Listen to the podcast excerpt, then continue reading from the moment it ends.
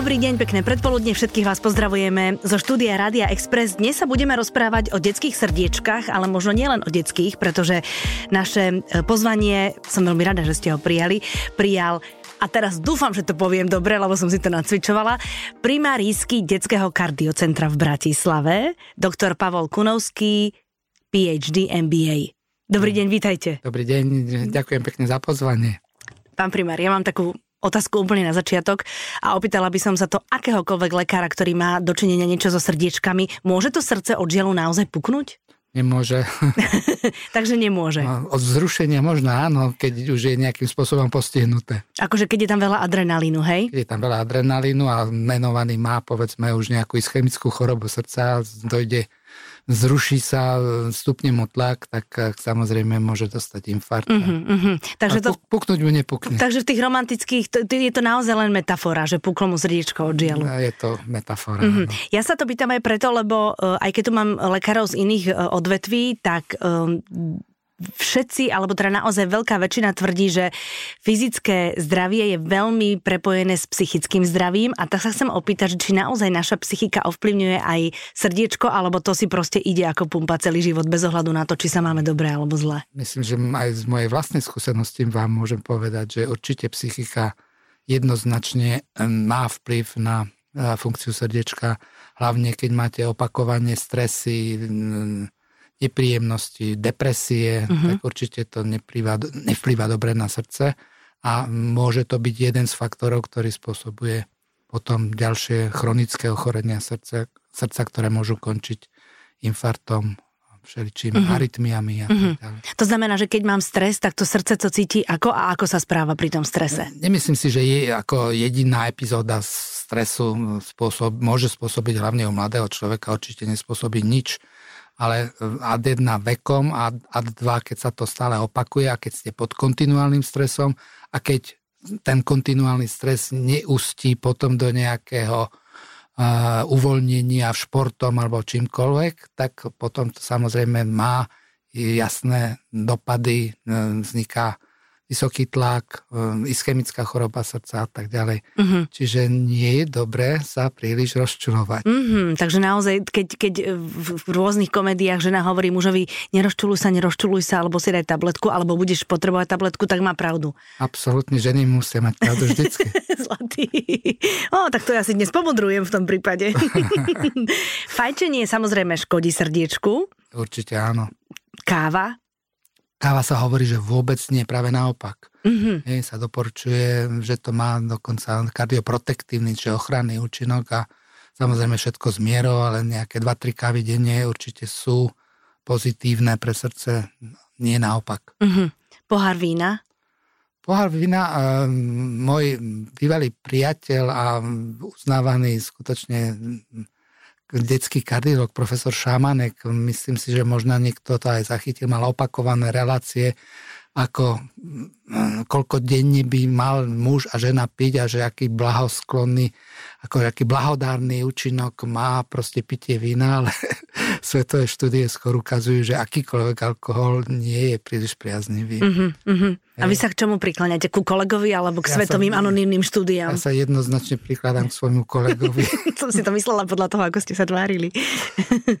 Takže hovoríte, že, že pohár vína nie, nie je pre srdiečko nič hrozné. Myslím si, že pohár vína by určite nemal byť pre srdiečko nič hrozné. Práve naopak, pretože vás e, zbaví toho stresu, uvoľní vás. Čiže všetko má svoje plus a mínus. Hej? A keď sa to vyrovná, proste máte stresie, vypijete pohár vína, uvoľníte sa, fajn tak akože myslím, že to môže byť len pozitívne. Uh-huh. Ja som začala týmito vecami preto, lebo sa to vlastne týka skôr dospeláckých srdiečok a vy ste, vy ste v detskom kardiocentre, takže teraz sa už môžem e, venovať tej vašej práci, lebo tam teda za predpokladu, že, že je všetko v poriadku, alkohol, cigarety a možno ani káva sa deti netýka.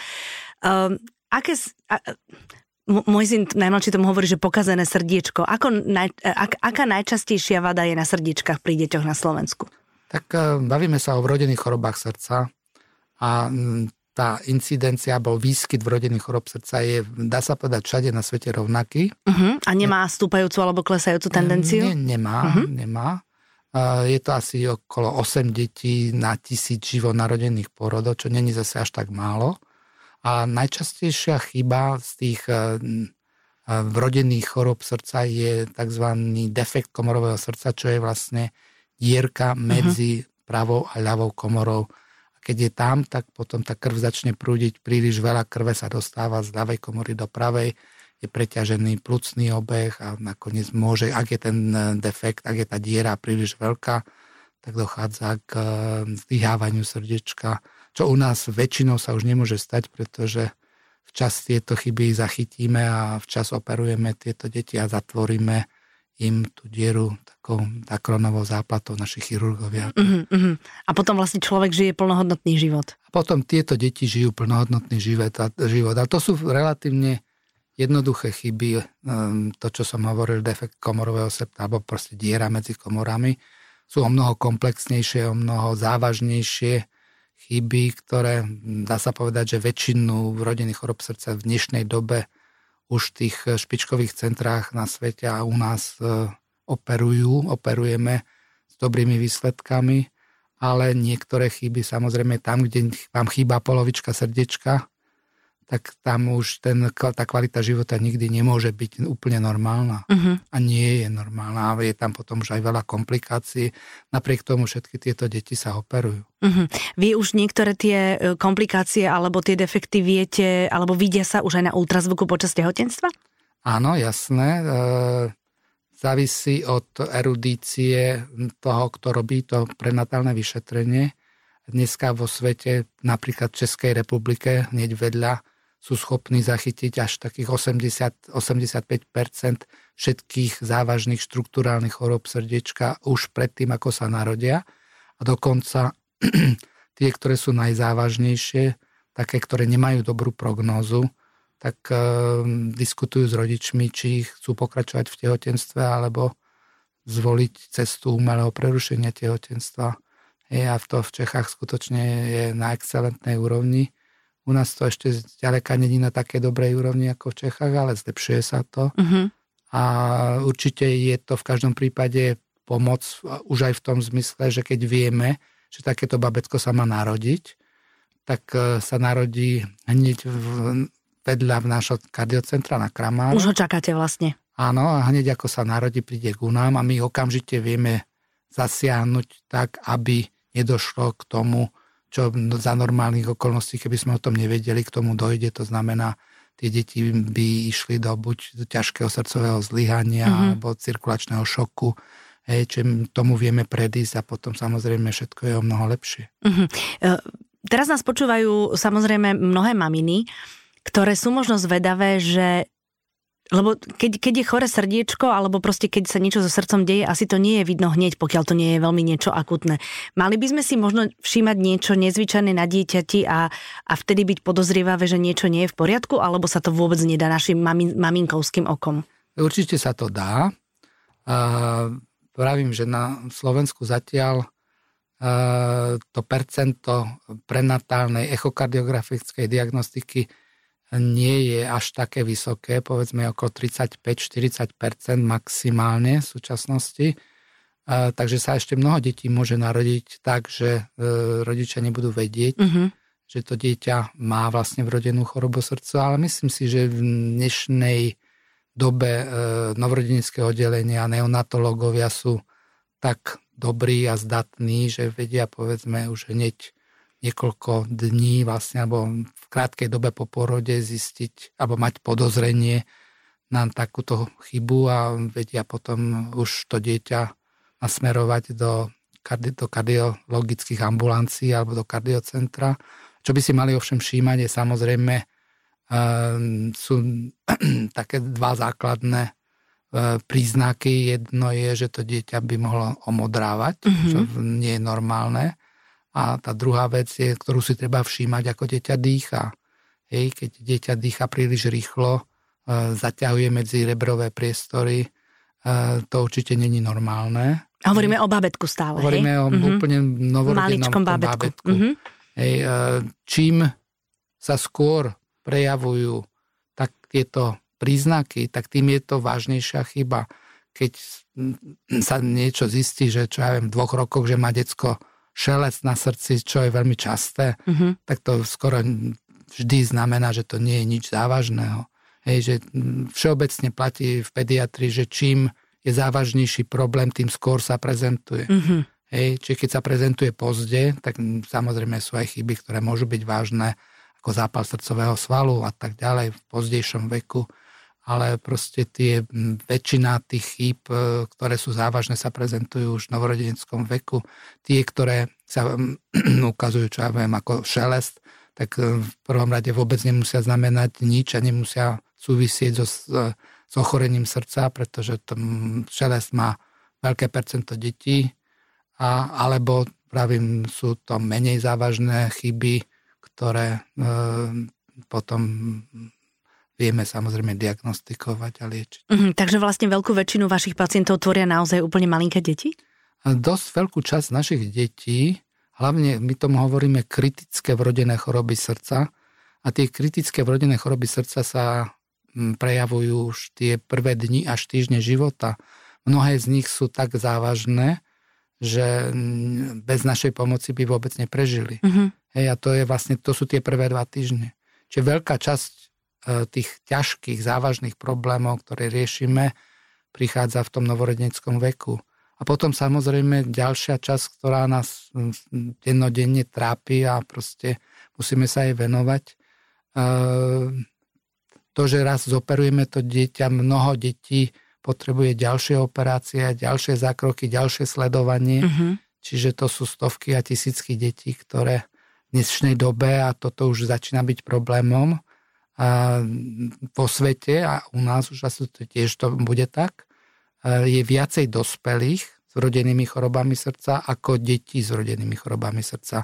Pretože pri tej úspešnosti tých našich zákrokov a našej liečby sa dožívajú dospelosti a prechádzajú do starostlivosti dospelých a sú to nové a nezvyčajné problémy, mm-hmm. na mhm. ktoré dospelí kardiológovia nie sú, nie sú zvyknutí. Mm-hmm. úplne zvyknutí, lebo to predtým nebolo. Rozumiem.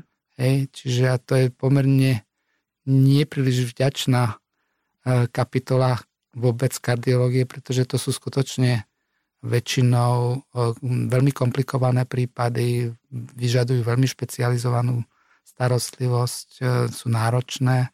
Mnohokrát hlavne hovorím povedzme o takých deťoch alebo už dospelých, ktorí majú iba polovičku srdca. Hej tak tam čím sú starší, tým je viac tých komplikácií a vyžadujú teda extrémne e, náročnú starostlivosť. Mm-hmm. Takže vlastne vy mnohých ľudí, alebo možno teda akože naozaj veľkú väčšinu vašich pacientov vidíte vyrastať. No, od, od malého bábetka vlastne prechádzajú mm. vašimi rukami až do, do toho momentu, kedy ich odovzdáte tým, tým kolegom, ktorí sa starajú o dospelákov na našom pooperačnom oddelení niekedy a hlavne ešte pár rokov predtým, ako sme sa presťahovali do nových do, priestorov, do nových priestorov tak uh, ste mohli vidieť taký obraz, že mali ste v jednej postielke novorodenca, ktorý vážil 3 kg a vedľa neho dospelého 40-ročného, ktorý vážil 80 kg a proste tiež sme sa o neho museli starať. Mm-hmm. Ako sme sa presťahovali teraz do tých nových krásnych priestorov, tak e, je to už lepšie, pretože je tam špeciálne, špecifické oddelenie, ktoré sa venuje dospelým s vrodenou chorobou srdcov pod profesorkou Šimkovou. Uh-huh. A myslím si, že toto bude postupne sa stále zlepšovať a zlepšovať. Uh-huh. Uh, dá sa to, pán primár, ja viem, že ono, lekári sa asi nemôžu úplne citovo naviazať na svojich pacientov, pretože potom im chýba ten odstup profesionálny, ale dá sa to, keď dlhé roky k vám na oddelenie e, chodí nejaké dievčatko, nejaký chlapček, ktorí vám vyrastajú a proste úplne sa na nich citovo nenaviazať? Alebo teda keď sa dá sa, dať sa to asi dá, ale, ale a, akým spôsobom si, si, si udržiavate ten odstup? Tak e, ja vám môžem povedať jednu vec o sebe a to je to, že to je moja veľká bolesť, hej, že ja sa neviem uh, odpútať a príliš emocionálne prežívam. A samozrejme tých, ktorých už poznám roky a roky, sledujem. Ale, ale aj tých pacientov, ktorí mám na oddelení a keď mi nejde ten pacient alebo sú komplikácie, tak um, ja nie som schopný sa stále z toho odosobniť mm-hmm. a proste chytá ma depresia a mm, prenášam to aj domov samozrejme a není to dobré, hej, ale to je moja špecifická vlastnosť samozrejme, dúfam, že väčšina mojich kolegov toto nemá, alebo proste dá sa to nejakým spôsobom určite odfiltrovať. Ja to bohužiaľ neviem a keď mám nejakého pacienta, teraz máme jedno niekoľko mesiacov, už jedno desaťročné dievčatko, ktoré, ktorému zlyhalo srdce a bolo by zomrelo, keby sme mu um, naši dospelí kardiochirurgovia mu implantovali takú mechanickú podporu srdca a Mm, ja som bol z toho úplne chorý, keď to nešlo a bál som sa o to devčatko a čo není dobré, hej, ja sa proste neviem tohoto zbaviť a to není ako, že by bola moja zásluha, to je genetická záležitosť, lebo môj otec bol taký nejako príliš zodpovedný a toto som zdedil po ňom. Mm-hmm. Čiže mm, ja mnohokrát sa mi blbo odchádza z roboty, keď nemám pocit, že všetko je na poriadku a tým pádom strašne veľa času stratím takými tými nemenedžerskými mm, vecami a proste to základnou prácou, ktorú by som nemusel robiť a proste musím tam byť a presvedčiť sa, že všetko je v poriadku. Mm-hmm. Čo není dobré asi tiež. No tak akože zase uh, vonia to človečinou a ja si myslím, že hlavne rodičia to ocenia, alebo rodičia väčšinou sú tam s tými deťmi. Áno, väčšina rodičia sú s deťmi, mm-hmm. čo je obrovská výhoda. No samozrejme, sú rodičia dnes iní ako, ja neviem, treba pred 15 rokmi? Určite áno. A v čom? O mnoho väčšia asertivita. Uh, mm, tým, že sú tie uh, sociálne médiá, tým, že existuje internet, tak e, jasné, že majú o mnoho väčší prehľad uh-huh. a mnohokrát e, niektoré veci majú veľmi dobre naštudované a potom sú aj takí, ktorí niečo vedia, ale proste sú amatéri a myslia si, že je to všetko tak, ako si to oni myslia, není to tak. Takže niekedy je tá spolupráca náročnejšia, ale určite je to pozitívne, že tí rodičia uh, sú o mnoho, o mnoho viacej informovaní. Uh-huh Hej, a niekedy je to aj prínosom, hej, pretože uh, rozumiete, tých vrodených chorob srdca sú um, stovky a tých variácií a permutácií sú tisíce.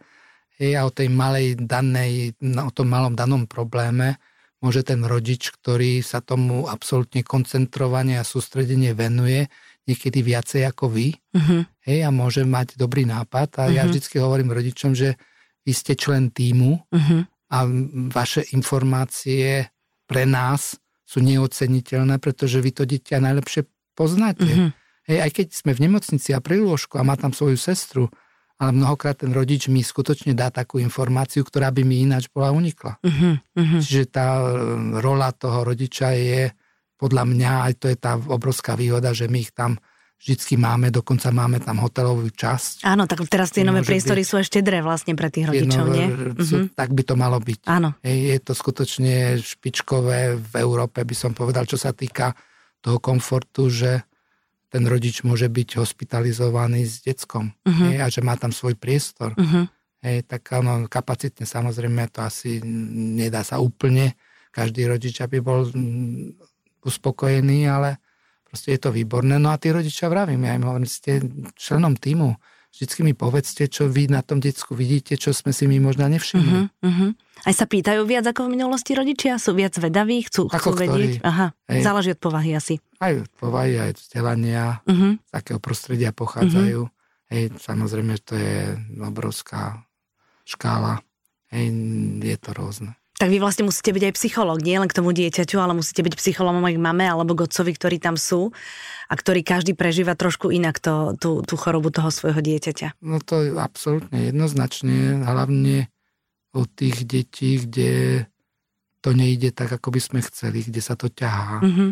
kde m, mm, začína chytať depresia mm-hmm. tých rodičov a pýtajú sa, prečo, je, prečo sme stále tu, prečo to nejde, prečo sú tieto problémy. Mm-hmm Hej, takže tam mnohokrát musíte veľmi citlivo s tými rodičmi diskutovať a vysvetľovať im a dať im nejakú nádej hej, a povzbudiť ich a tak ďalej. Takže je, je, je to určite, je to podstatne podľa mňa náročnejšie ako práca s dospelými. Mm-hmm. Hej, to môj syn mi teraz tiež hovoril, ktorý študuje medicínu, že nechcel by som robiť s deťmi, lebo však oni len plačú, nič nepovedia.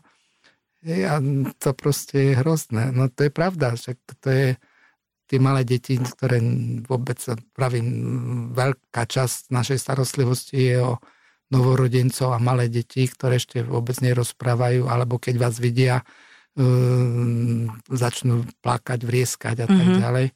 Čiže vy nemáte to, čo majú dospelí, že prídete k lekárovi a poviete mu, že mám takéto a takéto problémy, toto a tamto ma boli, mám takéto príznaky. A to mm-hmm. my, u nás to nie je, mm-hmm. hej vy môžete niečo dostať od rodičov, hej, alebo si musíte všímať, čo na tom decku vidíte a to je tak asi všetko. Uh-huh. Môžete robiť samozrejme všetky možné vyšetrenia, ale nemáte to, čo máte u dospelých.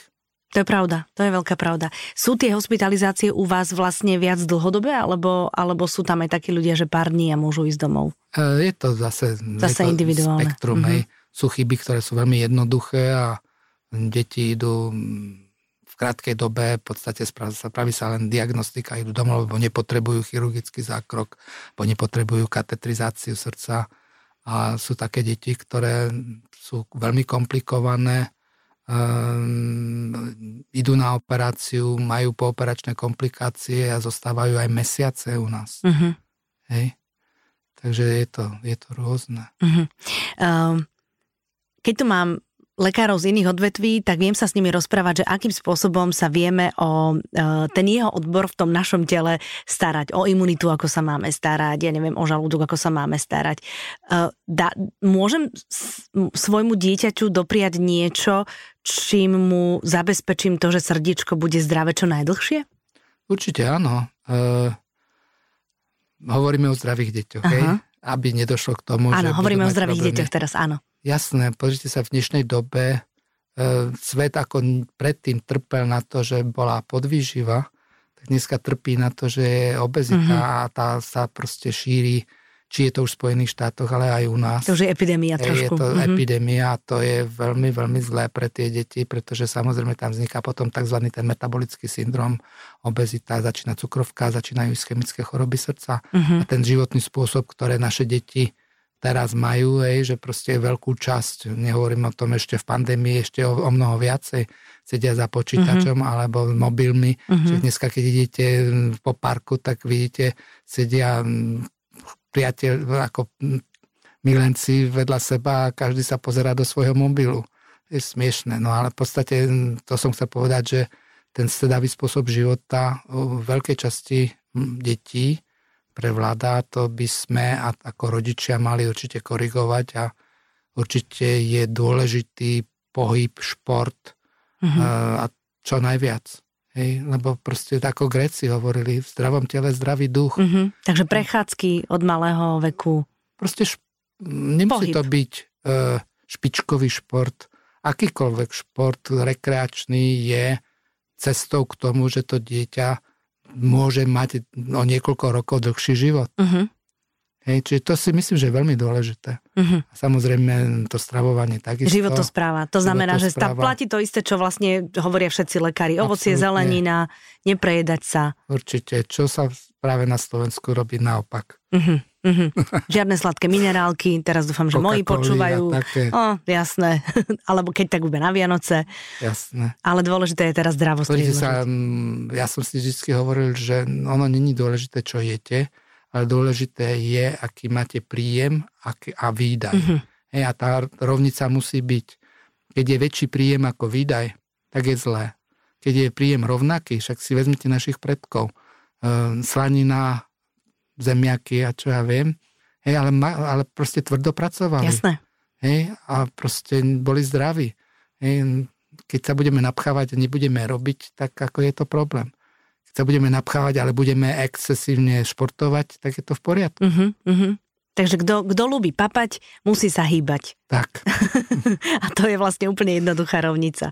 Pán primár, ale sú aj m, mm, prípady, akože nie je ich veľa, ale zachytili sme ich všetci, čo vlastne trošku čítame noviny, že sú mladí športovci, ktorí keď športovali vrcholovo, tak to srdiečko niekedy počas zápasu, počas eh, zomreli, tvrdého tréningu zlyhalo a zomreli. Jasné, mnohí futbalisti, mm-hmm, však mm-hmm. to je také Áno, to sa môže stať, ale príčinou väčšinou je e, nejaká neodhalená srdcová chyba. Aha.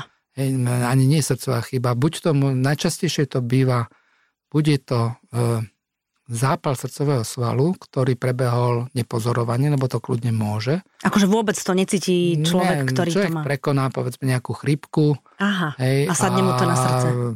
Prejde mu to povedzme za mesiac, za 6 týždňov na, na srdce a ani to si nemusí uvedomiť a či to prejde do takej chronicity, on akože necíti už potom ako žiadne nejaké vážne tieto a potom pri nejakom špičkovom výkone, ako je futbalový zápas napríklad, e, môže dojsť k tomu, že srdce prejde do, prejde do nejakej smrtiacej arytmie, napríklad uh-huh. fibrilácie uh-huh. a proste zostane mŕtvý na uh-huh ihrisku. ihrisku. Druhá možnosť je mm, tzv. kardiomyopatie, to je ochorenie srdcového svalu, ktoré takisto nemusí byť spozorované. Väčšinou to býva hypertrofická kardiomyopatia, ktorá toto zbytnenie srdcového svalu, ktoré sa tiež nemusí nejako prejaviť, až úplne náhle, naraz z ničoho nič proste môže dojsť k zastave srdca a smrti. Mm-hmm. Ja, to je pomerne zriedkavé si mhm, myslím. Uh-huh, uh-huh. No ale e, to, nepýtam sa to náhodou, pretože moja kolegyňa tuto v rádiu, ktorá má dvoch synov, ktorí jej hrajú futbal, tak povedala, že mám sa to určite opýtať.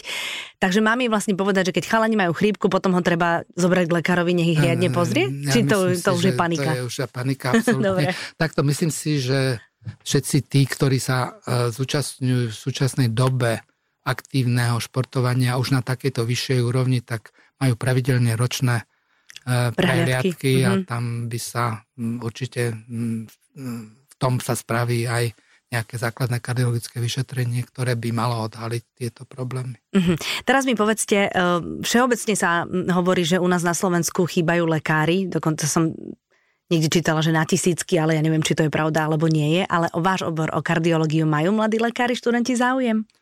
Ako to vnímate? Um, je to veľký problém. Ja vám poviem ad jedna.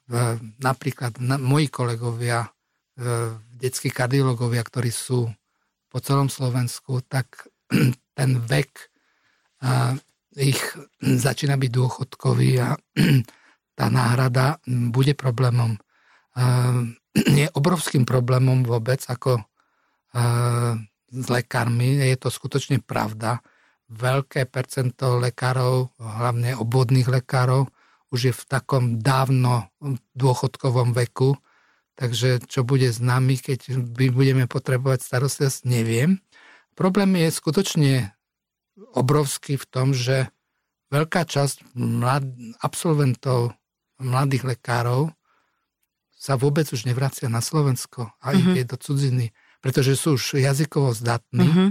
na rozdiel od predchádzajúcej generácie. Mm-hmm a tie podmienky sú neporovnateľné v zahraničí a to aj v blízkom zahraničí, či je to už Česko, Maďarsko, hej, a nehovorím o Nemecku, Rakúsku, hej, proste tie podmienky sú neporovnateľné ako finančne, tak aj celým tým, ehm, celým všetkými možnosťami, ktoré, ktoré majú títo absolventi. Proste podmienky na prácu. Podmienky na tak. prácu určite, podmienky No proste je, je to obrovský problém. Napríklad na našom pracovisku ja už niekoľko, um, najmenej rok zúfalo potrebujem nastúpiť na nejakých lekárov. A, a u nás je možnosť, aby lekár nastúpil väčšinou len vtedy, keď skončia školu a vyjdú z univerzity a vtedy proste je ten čas, keď sa dá získať ten lekár a to je problém, pretože to je len čerstvý absolvent. Uh-huh. A ten čerstvý absolvent musí prejsť Atestáciou. Atestáciou, povedzme u nás detského lekárstva, prv ako sa môže špecializovať a, trvá, a to trvá proste x rokov. Uh-huh. Hej, a za povedzme dva roky z toho alebo tri roky z toho dokonca musí cirkulovať na nejakých úplne iných oddeleniach. Hej, takže ja ho príjmem, ale v podstate tri roky je preč, uh-huh. ústav ho platí. Hej, a to je úplná katastrofa. Uh-huh. Čiže v zahraničí, čo ja viem, kde som robil v Anglicku, alebo v Spojených štátoch, v Austrálii, tak ten systém je úplne iný. Hej. Proste tam príde tzv. fellow, akože to je človek, ktorý sa pripravuje na to a tam zostáva rok alebo dva roky. A plus ďalšia vec je, že tam je obrovská mobilita. Hej, to, čo na Slovensku absolútne neexistuje. Hej, ja keď si dám, čo ja viem, v Anglicku inzerát, že chcem, aby nastúpil taký a taký lekár, tak sa hoci kto prihlási z East Coast, West Coast, proste z jedného brehu Anglicka na druhý a presťahuje mm-hmm. sa za prácu okamžite není problém pre ňo si vymeniť dom, mm-hmm. nemocnica mu v tom ešte extrémne pomáha. Mm-hmm. Hej, čiže on nechá svoj starý dom niekde v Glasgow a ide mm-hmm. do Londýna, povedzme, mm-hmm. bez akéhokoľvek problému. Zoberie rodinu finančnú subvenciu na to, aby sa to všetko hladko dalo spraviť. Uh-huh. V Amerike to isté v princípe? v Amerike prísne to isté uh-huh. a mhm. toto u nás absolútne neexistuje. Uh-huh. Hej, uh-huh. to keď si niekto kúpi byt, hej, tak je celý šťastný. A už, ne, už sa z toho bytu nepohne. A doživotne platí hypotéku. Uh-huh. Hej, to máte pravdu. To sú obrovské problémy. Uh-huh. Obrovské problémy. Uh-huh. Hej, a skutočne to znefunkčňuje celý systém a nehovoriac o tom, že čo bude za x rokov, však my to už signalizujeme dlho, dlho, proste nie sú, bude málo lekárov a tá situácia so sestrami je ešte, ešte horšia. krát horšia. Uh-huh. To znamená, že treba motivovať ľudí, ktorí študujú medicínu, aby potom po tej medicíne ostali tu a aby sa systém zmenil tak, aby keď vy zoberiete mladého lekára, absolventa, aby ste si ho mohli vychovať na tom svojom oddelení, aby ste no, to, vy potom išli do dôchodku spokojní. To sa nedá. Nedá sa to, že by sme ho my mohli, lebo on musí absolvovať mm-hmm. tie rôzne praxe. Len problém je ten, že my ich posielame pred, ako z kardiológie, povedzme na pediatriu, ale z pediatrie príde povedzme iba na mesiac ku nám na cirkuláciu, mm-hmm. čo je v podstate absolútne nič, to sa len zoznámi, ale nemôžeme ho použiť na, na prácu hej, lebo nemá tú erudíciu a nemá tie skúsenosti. Uh-huh. Čiže to je veľký problém. Uh-huh, uh-huh. Hej, a proste... No tak kričte, aby sa o nás mal kto starať. No len ako, že my môžeme kričať, ale problém je úplne niekde ja viem, inde. my si tu tak dvaja porozprávame. Ako, no? my, ako my ich môžeme motivovať. Uh-huh. Hej, keď tu na dostanú nastupný plat tisíc eur uh-huh. a možno, že ani toľko nie. Uh-huh, chápem. Hej, a to sú proste nepomer, hej, a tí mladí ľudia akože musia mať byt, musia žiť a proste to nejde. No, tak idú za lepším, čo nie je ani veľa kilometrov. za lepším. Jasné. Ježiš, ale ako smutne sme skončili, pán primár, teraz. A tak e, skončili sme realisticky. Skončili sme realisticky. Skončili sme výzvou. I... Možno, že sa to zlepší. Buďme tak to by bolo, no tak samozrejme to by malo byť, lebo však e, všetci, všetci v istom okamihu svojho života potrebujeme lekárov a keď potrebujeme lekára, tak e, naozaj sa chceme odovzdať do rúk človeku, ktorý vie, čo s nami urobí, aby sme, aby sme boli vyliečení. Ale ja viem, ako veselo skončíme, pán primer. Ako? Detské kardiocentrum má tento rok 30. výročie. Bude Aha. žúr? Jasné. No tak bude. vidíte, dobre som to otočila. Pozývame vás na ňu. No, to nie, to si oslavte samozrejme vy, ktorí si to zaslúžite. Bude, budete, budete nejakým spôsobom oslavovať, rekapitulovať. Určite. E, bude 30 rokov. V 2022. Detské kardiocentrum bolo založené 1992. Mm-hmm. Je, čiže teraz to bude 30 rokov a myslím si, že bola to, bolo, bolo to zaujímavých 30 rokov. Vy ste Určite. boli celý čas pri tom. Ja som prišiel z Austrálie, kde som bol posledný rok v 93. Uh-huh. v mhm. marci a potom celý čas som bol samozrejme pri tom. Uh-huh. Takže to, bola to pre vás dobrodružná jazda. Bola to no, tak myslím si, že potom, keď to budete oslavovať, tak si určite na tých 30 rokov spomeniete. My vám budeme držať palce, aby, aby ste mali čo najlepšie podmienky pre všetkých tých, ktorí z celého Slovenska uh, chodia za vami s problémami svojich detí a aby vám to zdravičko slúžilo čo najdlhšie. Ďakujem veľmi pekne, ďakujem za príjemný rozhovor. A vám všetkým ešte peknú nedelu. Every.